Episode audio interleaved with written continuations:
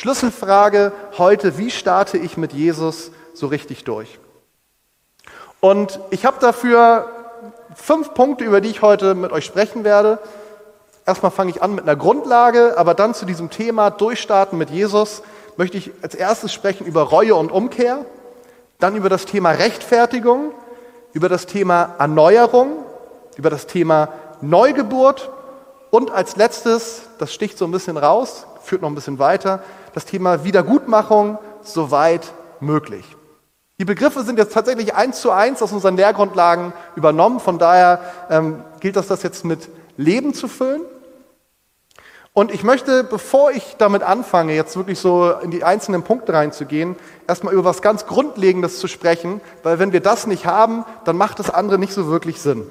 Und ich habe mich dazu entschlossen, mit euch eine längere Bibelstelle zu lesen, die ich kurz dann anschließend kommentieren werde. Aber eigentlich ist das an sich schon eine Predigt, dass wenn man das wirklich so aufnimmt, man sagen kann, mehr braucht es eigentlich nicht. Kommentare sind gar nicht so notwendig, trotzdem werde ich ein paar machen. Und zwar ist das eine Bibelstelle aus Römer Kapitel 5, die Verse 12 bis 21.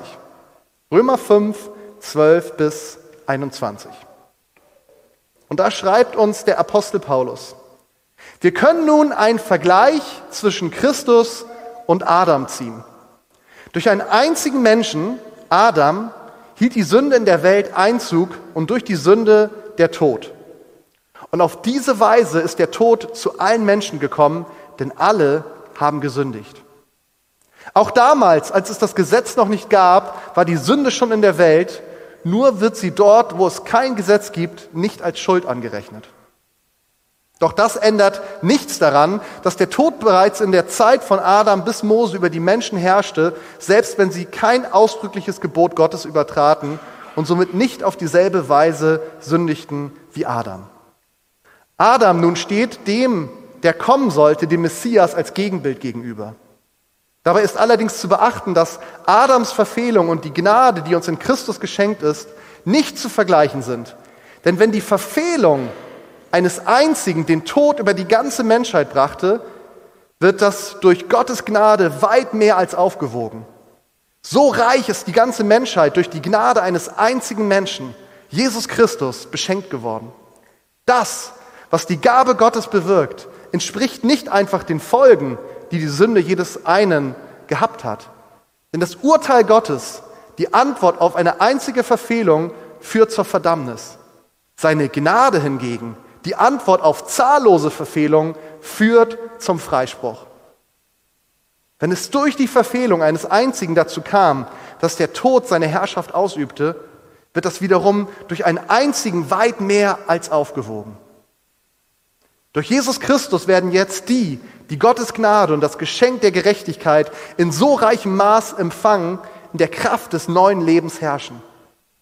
Wir stellen also fest, genauso wie eine einzige Verfehlung allen Menschen die Verdammnis brachte, bringt eine einzige Tat, die erfüllt hat, was Gottes Gerechtigkeit fordert, allen Menschen den Freispruch und damit das Leben. Genauso wie durch den Ungehorsam eines einzigen alle zu Sündern wurden, werden durch den Gehorsam eines einzigen alle zu Gerechten. Und das Gesetz, es kam erst nachträglich hinzu. Seine Aufgabe war es, die ganze Tragweite der Verfehlung deutlich werden zu lassen. Und gerade dort, wo sich die Sünde in vollem Maß auswirkte, ist die Gnade noch unendlich viel mächtiger geworden. Denn genau so, wie die Sünde geherrscht und den Menschen den Tod gebracht hat, soll die Gnade herrschen, indem sie Zugang zu Gottes Gerechtigkeit verschafft und zum ewigen Leben führt. Durch Jesus Christus, unseren Herrn. Das ist ein Text, der trieft nur so von, von Tiefe. Und man könnte jetzt eigentlich diesen Text nehmen und ich hätte locker dazu Zeit, jetzt da die komplette Predigt drauf aufzubauen. Und selbst dann würde ich wahrscheinlich dem noch nicht gerecht werden. Und ich weiß, es ist ein langer Text und trotzdem habe ich ihn gewählt, weil ich finde, das ist eine wunderbare Zusammenfassung dessen, was Christus für uns getan und bewirkt hat. Und ich ermutige dich einfach zu Hause vielleicht dir diesen Text nochmal vorzunehmen, weil da muss man wirklich einsteigen und dir nochmal so die Frage zu stellen, okay, was bedeutet das, was da eigentlich steht für mein persönliches Leben? Und ich möchte trotzdem kurz zusammenfassen, was Paulus uns hier so aufmacht und was auch die Grundlage der Predigt heute ist. Das, was Paulus macht, er stellt in diesem Text Adam, also den ersten Menschen, und Christus gegenüber. Und wir alle kennen diese Geschichte von Adam im Paradies, dann später mit Eva, diesem einen Baum, also die eine Sache, die es gab, wo Gott gesagt hat, das sollt ihr nicht tun. Sie hatten alle Möglichkeiten offen, nur es gab eine Sache, die sollten sie nicht tun. Und wie ist es gekommen? Genau diese Sache haben sie getan. Sie haben diese Entscheidung getroffen, wir stellen uns gegen Gottes Gebot und haben gesagt, wir wollen unseren freien Willen haben, wir wollen unabhängig sein von Gott. Und so, und das ist genau das, worauf Paulus hier Bezug nimmt, so kam die Sünde in die Welt. Und Sünde großes Thema, könnte man jetzt lange auch drüber sprechen, aber ich will es einfach mal so knapp zusammenfassen. Sünde meint einfach erstmal Trennung von Gott, die auch in dieser Geschichte vom Paradies sehr sinnbildlich dargestellt wird, dass sie eben rausgeschmissen werden. Sie müssen raus. Vorher haben sie tagtäglich Zeit mit Gott verbracht und auf einmal ist so diese Trennung. Es gibt keinen Weg zurück. Und jetzt erklärt Paulus, er sagt, da gab es diesen einen Menschen Adam, der hat im Endeffekt uns alle reingeritten sage ich jetzt mal in meinen Worten. Der hat uns alle in den Dreck gefahren. Aber da will er gar nicht stehen bleiben, sondern er sagt, aber das Geniale ist, da kam dann dieser andere Mensch, wo wir wissen, er war nicht nur Mensch, sondern er war ganz Mensch und auch ganz Gott. Da kam Jesus und der brachte ein neues Leben in die Welt. In Vers 16 steht, seine Gnade hingegen, die Antwort auf zahllose Verfehlungen, führt zum Freispruch. Jesus hat es gebracht in diese Welt, aber auch ganz persönlich für dich und mich, dass wir freigesprochen sind von dieser Schuld, von dieser Schuld, dass wir grundsätzlich diese Entscheidung als Menschen getroffen haben, erstmal, Jesus, ich will über mein Leben selbst bestimmen, du sollst mir da nicht reinreden. Und dann erklärt uns Paulus, dass durch Jesus wir Zugang zu Gottes Gerechtigkeit bekommen, durch das, was er am Kreuz getan hat. Also da, wo wir merken, wir sind nicht gerecht, wir sind voller Schuld, wir sind so anders als Gott, wir sind so unendlich weit von ihm entfernt, von seiner Heiligkeit. Dadurch, das, was Jesus getan hat für uns, dürfen wir das in Anspruch nehmen. Wir werden gerecht gesprochen. Wir bekommen neues Leben durch seine Auferstehung. Auch das gehört in dieses Paket mit rein. Und die Frage heute ist, das, was ich jetzt so ganz kurz aufgemacht habe, wo man schon jetzt eine komplette Predigt drüber machen könnte, die Frage heute ist, wie kommen wir jetzt konkret daran? Wie kommen wir ran an diese Gerechtigkeit? Wie kommen wir ran an diesen Freispruch? Wie kommen wir hinein in dieses Leben mit Gott, wo wir merken, wir sind frei, wir sind nicht mehr gefangen durch Sünde, wir können Gott voller Freude gegenübertreten und erleben, wie er unser Leben bereichert. Und da ist der erste Punkt und der erste Schritt, das ist, vielleicht nicht so populär, Reue und Umkehr. Ich weiß nicht, wie es dir geht, ähm, aber wenn ich heute auf dich zugekommen würde und sagen, was du brauchst in deinem Leben, ist Reue und Umkehr. Schluckt man vielleicht erstmal und sagt, hm, wenn du gut bist, dann weißt du, bist, weißt du, was das im Endeffekt am Positiven bedeutet, dann sagst du vielleicht gar nicht so schlecht. Aber wenn es dann doch wirklich konkret wird in deinem Leben und Gott so seinen Finger auf einzelne Punkte legt, wo er sagt, das gefällt mir nicht, dann ist das herausfordernd. Das Spannende bei diesem Thema Reue und Umkehr ist, dass es unsere Antwort ist auf die Gnade Gottes. Das, was ich eben erzählt habe, was Jesus für uns getan hat, unsere Antwort darauf, unser erster Schritt, den wir mit ihm tun können, ist Reue. Das heißt, ich erkenne, es tut mir leid, was ich getan habe. Ich nehme das wahr. Ich bin ein Sünder. Ich habe einfach so diesen Zug in meinem Leben, dass ich mich an erste Stelle setze und nicht Jesus. Und Umkehr bedeutet, nachdem ich das erkannt habe und es bereut habe, es tut mir leid, dass ich diese Entscheidung treffe, ich schlage jetzt einen anderen Weg ein. Ich bin vorher in diese Richtung gegangen, mein eigenes Programm, und ich gehe jetzt in diese Richtung und sage, Jesus, von nun an sollst du der Herr in meinem Leben sein. Und es gibt da drei wunderbare Bibelstellen zu, die ich euch erstmal kompakt vorlesen möchte. Markus 1, Vers 15. Er sagte, Jesus ist das, die Zeit ist gekommen, das Reich Gottes ist nahe, kehrt um und glaubt diese gute Botschaft. Und in Lukas 13, Vers 3 lesen wir, nein, sage ich euch, wenn ihr nicht umkehrt, werdet ihr alle genauso umkommen. Auch das sagt Jesus. Und Apostelgeschichte 3, Vers 19, da predigt Petrus, kehrt jetzt also um und wendet euch ihm, dem Herrn zu, damit er die Schuld auslöscht, die ihr durch eure Verfehlungen auf euch geladen habt.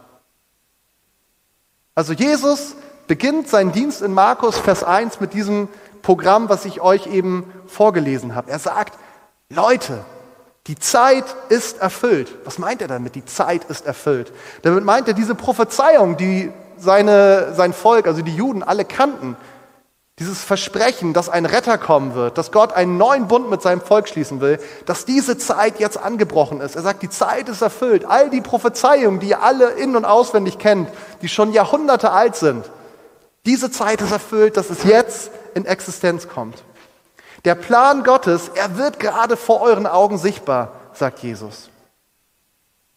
Und Römer 5 spricht davon, dass unsere Aufgabe, wenn wir das wahrnehmen, der Plan Gottes, er kommt in Existenz. Unsere Aufgabe ist zu bereuen, unsere Aufgabe ist umzukehren und an das Evangelium zu glauben. Das Evangelium ist nichts anderes als diese frohe Botschaft, über die ich gerade in Römer 5 euch vorgelesen habe. Dass Jesus ans Kreuz gegangen ist für deine und meine Sünde und dass er auferstanden ist und dass er regiert in Ewigkeit und auf uns wartet. Und Jesus weiß, weist uns in Lukas 13, Vers 1, was ich eben vorgelesen habe, darauf hin, dass wenn wir nicht umkehren, uns der Tod erwartet. Also da ist auf der einen Seite das Leben, wenn wir diesen Weg mit ihm gehen, auf der anderen Seite sagt er auch ganz klar, wenn wir die Entscheidung treffen, wir wollen es nicht, dann ist das, was uns erwartet, der Tod. Und lest es mal nach, die Verse drumherum. Jesus beschreibt das in sehr eindrücklichen Worten, was das bedeutet. Aber er gibt uns dieses Versprechen, wenn wir umkehren, das heißt weg von der Sünde und hin zu Christus, dann wird er unsere Schuld auslöschen. Er wird unsere Schuld auslöschen. Das heißt, gelöscht. Wenn ihr so ein bisschen mit Computerfirmen seid, dann ist es manchmal richtig nervig, wenn man aus Versehen was gelöscht hat das im Papierkorb gelandet ist, dann ist es gut, dann kann man es irgendwie nochmal wieder rausholen. Aber wenn das schiefgegangen ist, jeder hat das wahrscheinlich schon mal erlebt, der ein bisschen mit Computer zu tun hat, wenn was gelöscht ist, was wichtig war und es ist weg, das ist richtig ärgerlich. Und man weiß, es gibt eigentlich keine Chance, das wiederzubringen. Und genauso ist das mit unserer Schuld. Wenn Jesus unsere Schuld auslöscht, weil wir sein Werk am Kreuz annehmen, dann ist die unwiederbringlich weg. In dem Fall nicht nervig, sondern in diesem Fall natürlich wunderbar. Okay, wir gehen einen Punkt weiter Rechtfertigung. Rechtfertigung ist im Endeffekt nichts anderes als Gottes Antwort auf unsere Reue und Umkehr. Und dazu auch nochmal zwei Bibelstellen, Römer 5, Vers 1. Nachdem wir nun aufgrund des Glaubens für gerecht erklärt worden sind, haben wir Frieden mit Gott durch Jesus Christus, unseren Herrn. Und Titus 3, Vers 7, durch Gottes Gnade für gerecht erklärt sind wir jetzt also, entsprechend der Hoffnung, die er uns gegeben hat, Erben des ewigen Lebens. Das heißt, Gottes Antwort auf unsere Reue und Umkehr, auf deine Reue und Umkehr ist, dass er uns rechtfertigt. Er lässt uns nicht im Regen stehen, er lässt uns nicht da mit dem Paket, was wir bringen und sagen, okay, Jesus, ich habe wirklich erkannt, ohne dich bin ich nichts, ich brauche deine Gnade, sondern er kommt dann mit seiner Gnade. Und es wird hier von einem Freispruch gesprochen. Und das kennt ihr alle, wenn ihr so mal in den Nachrichten irgendwelche Prozesse mitverfolgt, wenn es dann heißt, die Person ist freigesprochen worden. Das heißt, das, was dort verhandelt worden ist, was der Person vielleicht vorgeworfen worden ist, was auch immer, das Gericht kommt zu diesem Ergebnis, nein, diese Person ist nicht schuldig, aus welchen Gründen auch immer, es gibt ja verschiedene Gründe dafür, warum jemand freigesprochen wird. Wir können diese Person nicht dafür belangen. Und genau das ist das, was Jesus mit uns macht, wenn wir zu ihm kommen, ihm unser Herz geben und sagen, Jesus, ich brauche dich, ich brauche deine Vergebung, ich brauche deine Gnade. Er spricht uns frei und der Makel der Sünde, der haftet nicht mehr länger an uns. Wir haben Frieden mit Gott durch Jesus Christus, sagt Paulus im Römerbrief. Und das allein geschieht durch seine Gnade. Das kann nicht verdient werden. Es geht nicht darum, dass wir es so super hingekriegt haben, dass wir es jetzt endlich verstanden haben, sondern es ist seine Gnade, die in uns wirkt. Und durch diese Rechtfertigung, die Jesus schenkt, das ist so, als ob wir wie so ein unbeschriebenes Blatt werden, sagt man ja auch, kennt ihr so, wie ein unbeschriebenes Blatt. Das heißt, das Alte ist gelöscht Aber wir wollen natürlich nicht auf Dauer ein unbeschriebenes Blatt sein, oder? Also ich weiß nicht, wie aus euch das geht. Ein frisches Heft ist klasse, aber dann sagt man nicht, toll, ich habe jetzt ein leeres Heft, das lege ich mir in meinen Schrank und da freue ich mich jetzt die nächsten Jahre drüber, sondern ein Heft, was leer ist, das schreit danach, beschrieben zu werden. Und genau das möchte Gott mit dir machen. Nachdem er dich gerechtfertigt hat, möchte er etwas Neues mit deinem Leben machen, möchte er etwas Neues in dein Herz hineinschreiben. Und das ist genau auch der nächste Punkt, über den ich sprechen möchte. Nach der Rechtfertigung geht es um dieses Thema Erneuerung. Gott geht noch weiter mit uns. Dazu auch wieder zwei Bibelstellen. 2. Korinther 5, Vers 17. Vielmehr wissen wir, wenn jemand zu Christus gehört, ist er eine neue Schöpfung. Das Alte ist vergangen, etwas ganz Neues hat begonnen. Und Titus 3, Vers 5. Und er hat uns gerettet. Nicht etwa, weil wir so gehandelt hätten, wie es vor ihm recht ist, sondern einzig und allein, weil er Erbarmen mit uns hatte durch das Bad der Wiedergeburt hat er den Schmutz der Sünde von uns abgewaschen und hat uns zu neuen Menschen gemacht. Das ist durch die erneuernde Kraft des Heiligen Geistes geschehen. Ist das nicht genial? Ihr sitzt da alle so entspannt, lasst euch einlullen von mir. Aber es ist doch eigentlich echt genial, was ich da vorlese, oder? Was sagt ihr? Oh, Also Jesus, der löscht nicht nur, was bislang an Fehlern auf dem Blatt unseres Lebens geschrieben wurde. Er erneuert uns total. Und die Herausforderung heute bei allem, was ich sage, ist, dass wir es aus der Theorie in die Praxis bringen. Es geht nicht darum, dass ihr dann das alles wisst und wiederholen könnt, sondern es geht darum, dass wir da reingehen und merken, ja, das ist, hat eine ganz unglaubliche Realität in meinem Leben, darüber werden wir auch in den nächsten Predigten und ein bisschen heute auch kommen, was das dann eigentlich für Konsequenzen und Auswirkungen im Endeffekt in unserem Leben hat, die auch ganz praktisch sichtbar werden. Jesus erneuert uns total. Er nimmt uns, nimmt all das weg, was ihn nicht meint, Dinge auch, die uns selber oft stören oder manchmal stören. Und er sagt, ich mache was ganz Neues mit dir. Und das Geniale bei ihm ist, er macht zwar was, was ganz Neues mit uns, aber wir werden nicht irgendwelche Marionetten, die dann im Endeffekt gesteuert werden und irgendwie so wie die Lemminge, sondern trotzdem behalten wir unsere Individualität, das, was er speziell in uns hineingelegt hat. Aber er nimmt das und macht was Geniales und Neues damit. Wir werden, sagt Paulus uns, wir werden ein Teil von Christus. Wir gehören nicht nur zu ihm, wir sind in ihm. Und ich finde, ich merke mal, das ist so ein Bild, das ist mir manchmal gar nicht so sehr vertraut, weil dieses Bild Jesus, der lebt in uns, das kenne ich aus meiner Kindheit, aber dass wir auch ein Teil von ihm sind.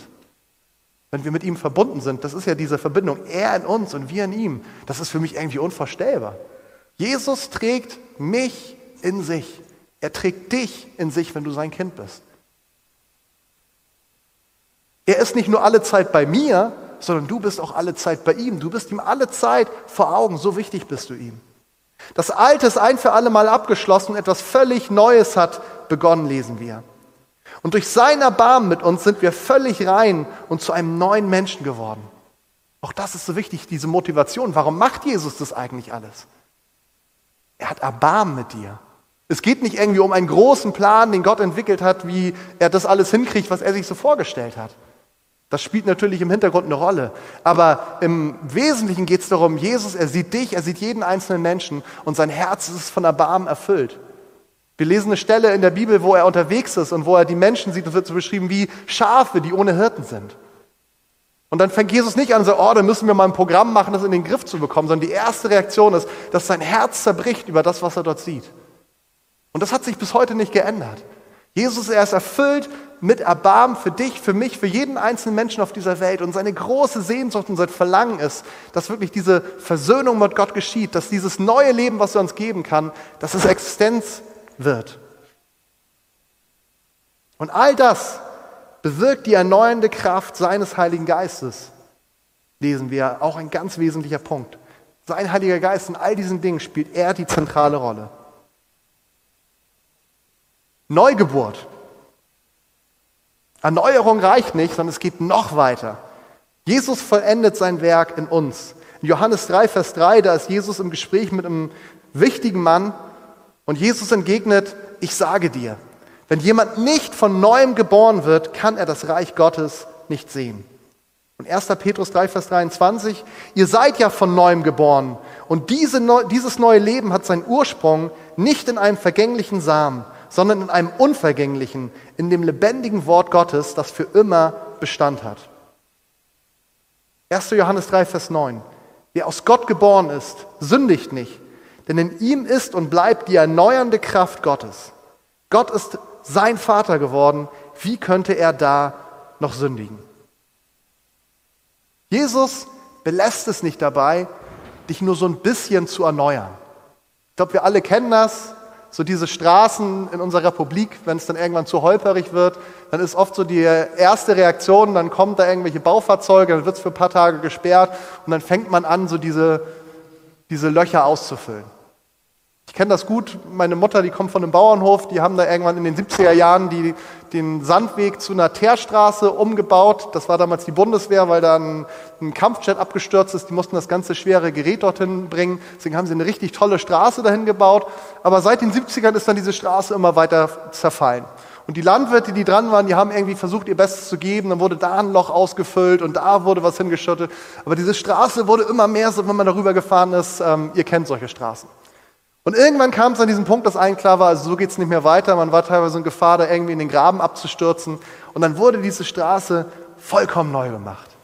Und ich sage euch, als ich das erste Mal dahin kam, man hatte diese Holperpiste vor Augen und man hat fast nichts gehört, als man dahin gefahren ist.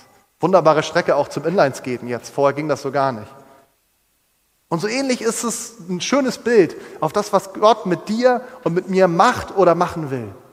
Er will dich nicht nur so ein bisschen neu machen, da mal ein bisschen Loch ausstöpfeln, da mal ein Pflaster auf die Verletzung kleben, da mal so ein bisschen an dir korrigieren, sondern das, was er machen will, er will es nicht nur bei einer Erneuerung belassen. Das Ergebnis seines Werkes in deinem Leben, das ist eine vollständige Neugeburt. Spannendes Bild, Neugeburt. Vielleicht der ein oder andere hat das mal gehört oder vielleicht braucht ihr selber diesen Begriff, wenn wir Christen unter uns sind, dann gibt man die Frage, ist der denn überhaupt wiedergeboren? Und dann fragt man sich, was soll das überhaupt heißen? Das ist eigentlich ein missverständlicher Begriff, der kommt so in der Bibel gar nicht vor. Der kommt eher aus dem Buddhismus, da gibt es die Wiedergeburt. Kann man auch leicht miteinander dann verwechseln. Die Bibel spricht eigentlich von neuem geboren werden. Und damit meint Jesus, er spricht vor allen Dingen auch in diesem Gespräch, einen kleinen Teil habe ich vorgelesen mit Nikodemus darüber, damit meint er, es muss wirklich einen ganz neuen Anfang geben.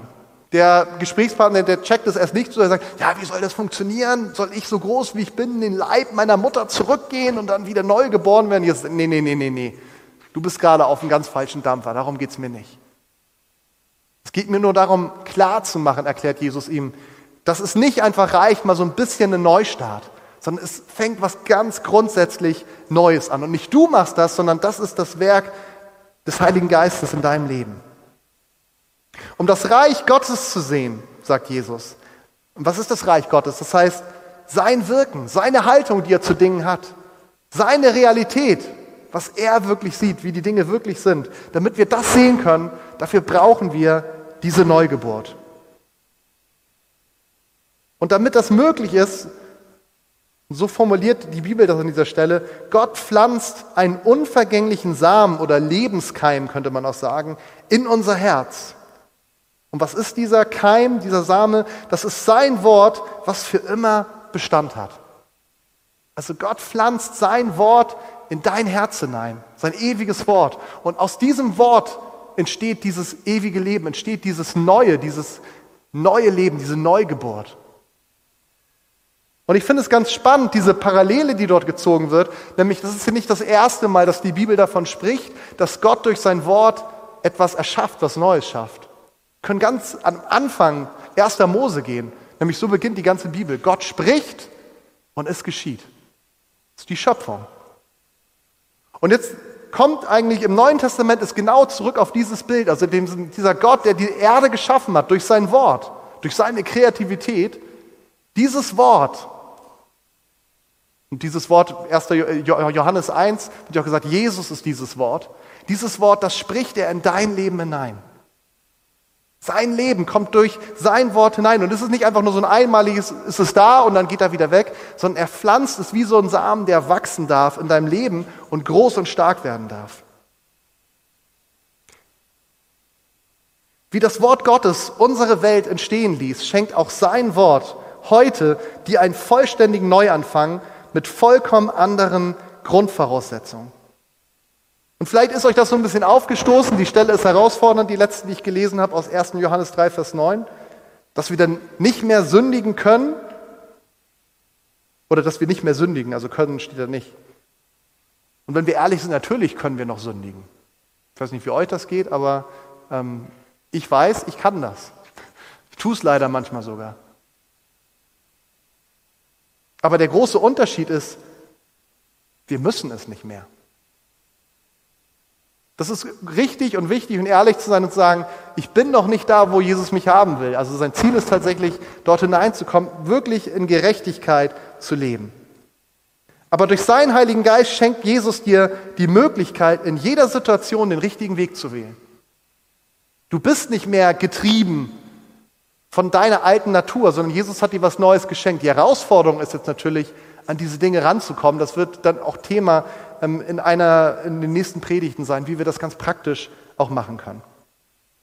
Aber ich möchte als letzten Punkt auf eine praktische Sache noch kommen, die so ein bisschen dort hinaus sticht, die so ein bisschen auch schon einen Vorgeschmack eigentlich auf das gibt, worüber Vadim in zwei Wochen am 20.11. dann sprechen wird. Dann ist das Thema vom Sünder zum Heiligen, also der nächste ähm, Teil dieser Reihe.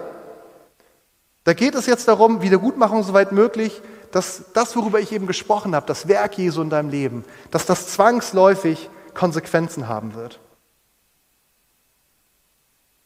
In Lukas 19, 8 bis 9 lesen wir über einen Mann, der mit Jesus zusammentrifft, eine Begegnung mit ihm hat. Jesus kommt in sein Haus hinein und aus diesem Zusammentreffen und der Begegnung mit Jesus entsteht was ganz Neues in dem Leben dieses Mannes.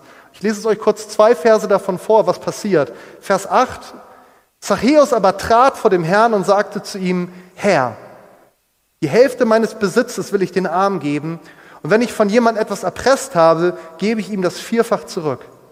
Da sagte Jesus zu Zachäus, der heutige Tag hat diesem Haus Rettung gebracht. Denn, fügte er hinzu, dieser Mann ist doch auch ein Sohn Abrahams. Also Zachäus merkt, Jesus ist in mein Leben gekommen, er hat mein Leben verändert, ich merke, mein Herz ist ganz anders. Und trotzdem, ohne, wir lesen nirgends an keiner Stelle, dass Jesus ihm auf den Pott setzt und sagt, Zachäus, jetzt muss aber mal was passieren, sondern sein Herz verändert sich und die logische Konsequenz für Zachäus ist, dass er sagt, jetzt ist es an der Zeit, Dinge wieder gut zu machen. Wenn Gott so machtvoll etwas vollkommen Neues in uns und mit uns schafft, dann hat das auch praktische Konsequenzen. Eine unsichtbare Veränderung in uns, die wird immer auch eine sichtbare Haltung und Taten hervorrufen, die von anderen wahrgenommen und erlebt werden. Das heißt, wir erkennen Fehlverhalten aus der Vergangenheit und haben den inneren Drang zur Wiedergutmachung. Und ich weiß, wenn ich an unsere Gemeinde denke, wir haben ja auch schon eine bewegte Geschichte wir haben ja auch so gerade in der Vergangenheit doch einige kernige Gestalten, die irgendwie bei uns zum Glauben gekommen sind. Und da ist genau das passiert. Ich erinnere mich an eine Zeugnis, was ich gehört habe von jemandem, der sich bei uns bekehrt hat. Der hat geklaut wie ein Rabe bei Karstadt. Und dann hat er sich bekehrt und genau das ist mit ihm passiert. Er hat auf einmal gemerkt, hm, da ist was in meinem Leben, das muss ich in Ordnung bringen. Und er hat sich hingesetzt, so gut er konnte, und hat eine Liste zusammengestellt mit all den Sachen, die er in den Jahren bei Karstadt geklaut hat. Und das war eine lange Liste. Und ist dann mit dieser Liste, hat sich zum Management durchgefragt und hat dann irgendwie, ich weiß nicht, ob es der oberste Chef, auf jeden Fall einer der wichtigen Leute ähm, getroffen und gesagt, so, ich muss ihm was sagen. Hier ist die Liste. Ich bin, habe Jesus kennengelernt. Ich will mein Leben in Ordnung bringen. Ähm, und das, was da in der Vergangenheit war, das war echt nicht in Ordnung. Und ich will das irgendwie wieder gut machen. Hier ist die Liste. Und so vom rein rechtlichen wäre der nächste Anruf dieses ähm, Managers bei der Polizei gewesen, aber jetzt passierte was Spannendes. Der war absolut baff, weil der gemerkt hat, da ist wirklich was im Gange in dem Leben von diesem Menschen, was, was göttlich ist. Und er hat ihm gesagt, wissen Sie was? Er hätte das sowieso alles nicht erstatten können. Wissen Sie was? Wenn Sie so ein neues Leben begonnen haben, dann will ich nicht die Person sein, die Ihnen da Steine in den Weg legt. Es ist okay. Genial, oder? Ich, kleines Beispiel von mir, Ich habe nicht geklaut wie ein Rabe, ich bin ja ein bisschen anders aufgewachsen. Ähm, und trotzdem erinnere ich mich, weiß ich nicht, wie alt ich da war, so 10, 11, 12. Ich hatte einen Freund, mein Nachbar, sein Onkel wohnte bei ihm im Keller und er meinte zu mir, weißt du was, Gideon, mein Onkel, der hat so ein riesiges Glas mit Münzen. Wäre doch mal super, wenn wir da mal ähm, hingehen, das merkt er sowieso nicht. Greifen mal kräftig rein und dann können wir uns was kaufen. Ich hatte so ein komisches Gefühl dabei, aber irgendwie wollte ich, weiß ich nicht, irgendwie habe ich mich darauf eingelassen, habe kräftig reingegriffen. Das waren noch D-Mark-Zeiten. Ähm, und das, was da in meiner Hand war an, an, an Pfennigen, das waren so ungefähr zwei Mark, die da zusammengekommen sind. Damals für mich eine riesige Summe. Und ich weiß noch, wir sind so durch den Wald dann, also Wald, also ein paar Bäume durchgelaufen und ich habe irgendwie so gemerkt, hm, so eine Mischung aus Aufregung, Spannung, Abenteuer, aber auch eigentlich diese Gewissheit, hm, das ist eigentlich nicht in Ordnung. Und ich sage euch, Jesus lebte ja damals schon in meinem Herzen. Das hat mir keine Ruhe gelassen. Diese Süßigkeiten, die ich mir da gekauft habe, die lagen schwer, schwer im Magen.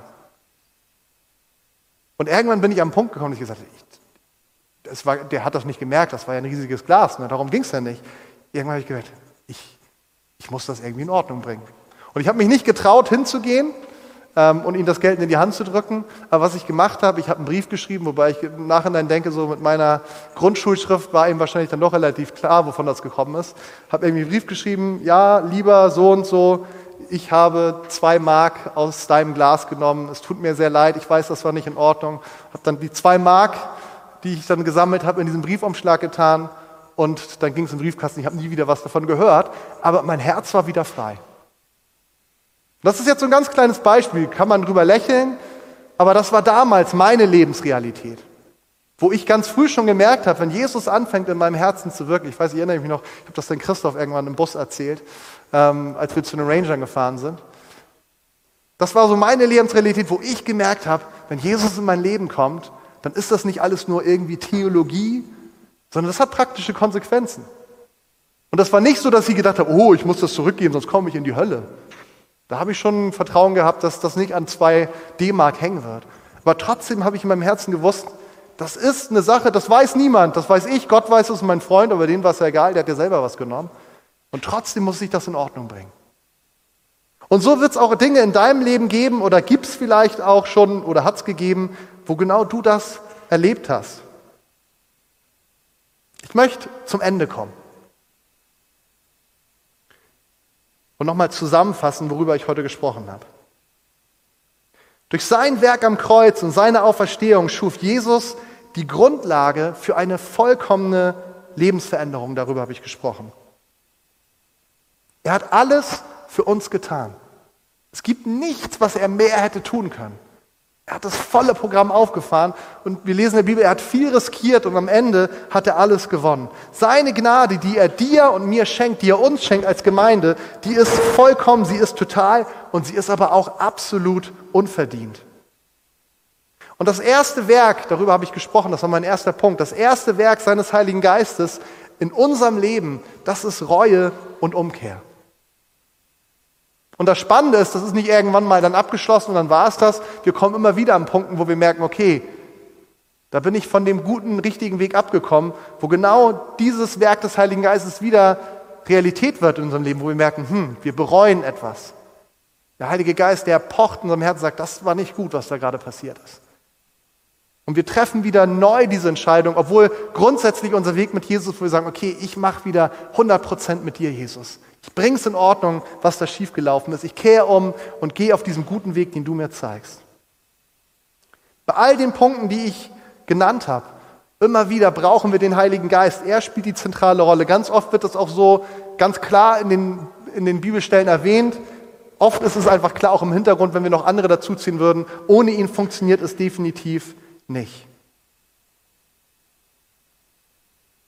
Und diese Reue, die wir, die wir haben, diese Umkehr, ich habe gesagt, das ist etwas, was wir tun. Ja, das stimmt. Und trotzdem ist selbst, dass wir bereuen können, dass wir in die Lage versetzt werden, umzukehren, dass wir das überhaupt wollen, auch das ist schon Gnade. Von daher sage ich mal, wir tun es, aber auch das ist nicht irgendwie auf unserem Mist gewachsen, sondern auch schon eine vorlaufende Gnade, sagen wir teilweise, ein Werk, was der Heilige Geist in uns bewirkt. Und das Schöne ist, Gottes Antwort auf unsere Umkehr, auf unsere Reue ist, dass er uns rechtfertigt, dass er uns erneuert und dass er uns wirklich ein ganz neues Leben schenkt, dieses Thema Neugeburt, über das ich geredet habe. Und diese totale Veränderung unseres Seins, das wird zwangsläufig immer mehr auch äußerlich sichtbar werden. Ich habe ein bisschen was drüber gesagt, so richtig zur Sache wird es dann bei Vadim am 20.11. gehen, da dürft ihr euch schon mal drauf freuen. Ganz praktisch entsteht in uns dann auch dieses Bedürfnis, und darüber habe ich als letztes geredet, Dinge wieder gut zu machen. Ich möchte zum Abschluss eine Einladung an euch aussprechen. Das Lobpreisteam, ihr dürft gerne schon mal nach vorne kommen. Und so ein bisschen in dem Sinne, wie ich angefangen habe, dass man dieses Thema aus verschiedenen Perspektiven betrachten kann. In diese Richtung geht auch die Einladung. Ganz egal, ob du jetzt gerade hier sitzt oder ob du ähm, dieses Video dir anschaust. Die erste Einladung geht an dich, dieses Geschenk Jesu, was er dir macht, dass du es annimmst. Dass du anfängst, erste Schritte zu gehen. Wenn du wirklich erkennst, das, was Jesus da am Kreuz getan hat, das hat in deinem Leben bislang noch nicht so die große Rolle gespielt, dann möchte ich dich einladen, dich darauf einzulassen. Wo du merkst, dass er so an die Tür deines Herzens klopft und sagt, ich will wirklich ganz in dein Leben hinein. Ich will nicht nur zu Besuch sein, sondern ich möchte, dass du ein Teil von mir wirst und ich ein Teil von dir werde. Dann lade ich dich ein, wirklich ganz kindlich einfach zu Gott zu kommen und die Dinge, die er dir zeigt, wo du sagst, da ist es an der Zeit, umzukehren, ihn hinzulegen und zu sagen, Jesus allein schaffe ich das nicht. Ich brauche die Kraft deines Heiligen Geistes. Ich brauche deine Gnade, damit ich umkehren kann und dass es auch eine Sache ist, die von Bestand ist. Ich möchte aber auch dich einladen, wenn du sagst, das habe ich schon erlebt. Jesus hat mich reingemacht von meiner Schuld. Er hat mich gerechtfertigt. Er hat mich erneuert. Er hat mir ein neues Leben geschenkt. Und ich kann dir auch Dinge erzählen, wo das ganz praktisch in meinem Leben sichtbar ist. Ich möchte dich einladen, dir ganz neu bewusst zu machen, was dir da geschenkt worden ist. Und es ganz neu wertzuschätzen. Dass wir ganz neu einfach so eine Begeisterung dafür bekommen, das ist nicht einfach nur irgendwie unsere Grundlage und jetzt kommen wir zu den wichtigen Themen, sondern das ist das Zentrum, der Kern unseres Glaubens, des christlichen Glaubens. Und als letztes möchte ich dich auch dazu ermutigen, ein Zeuge zu sein und das Evangelium weiterzugeben. Also diese gute Botschaft. Es gibt kein größeres Geschenk. Und ich glaube, was mit dieser Wertschätzung zusammenhängt, ist tatsächlich, wenn wir merken, wie kostbar das ist, umso mehr unser Bewusstsein dafür steigt, was uns da eigentlich geschenkt wird, umso mehr sollte auch unser Bedürfnis steigen, ich darf das doch nicht für mich behalten. Ich kann das doch nicht einfach nur mich daran erfreuen, das muss doch irgendwie raus.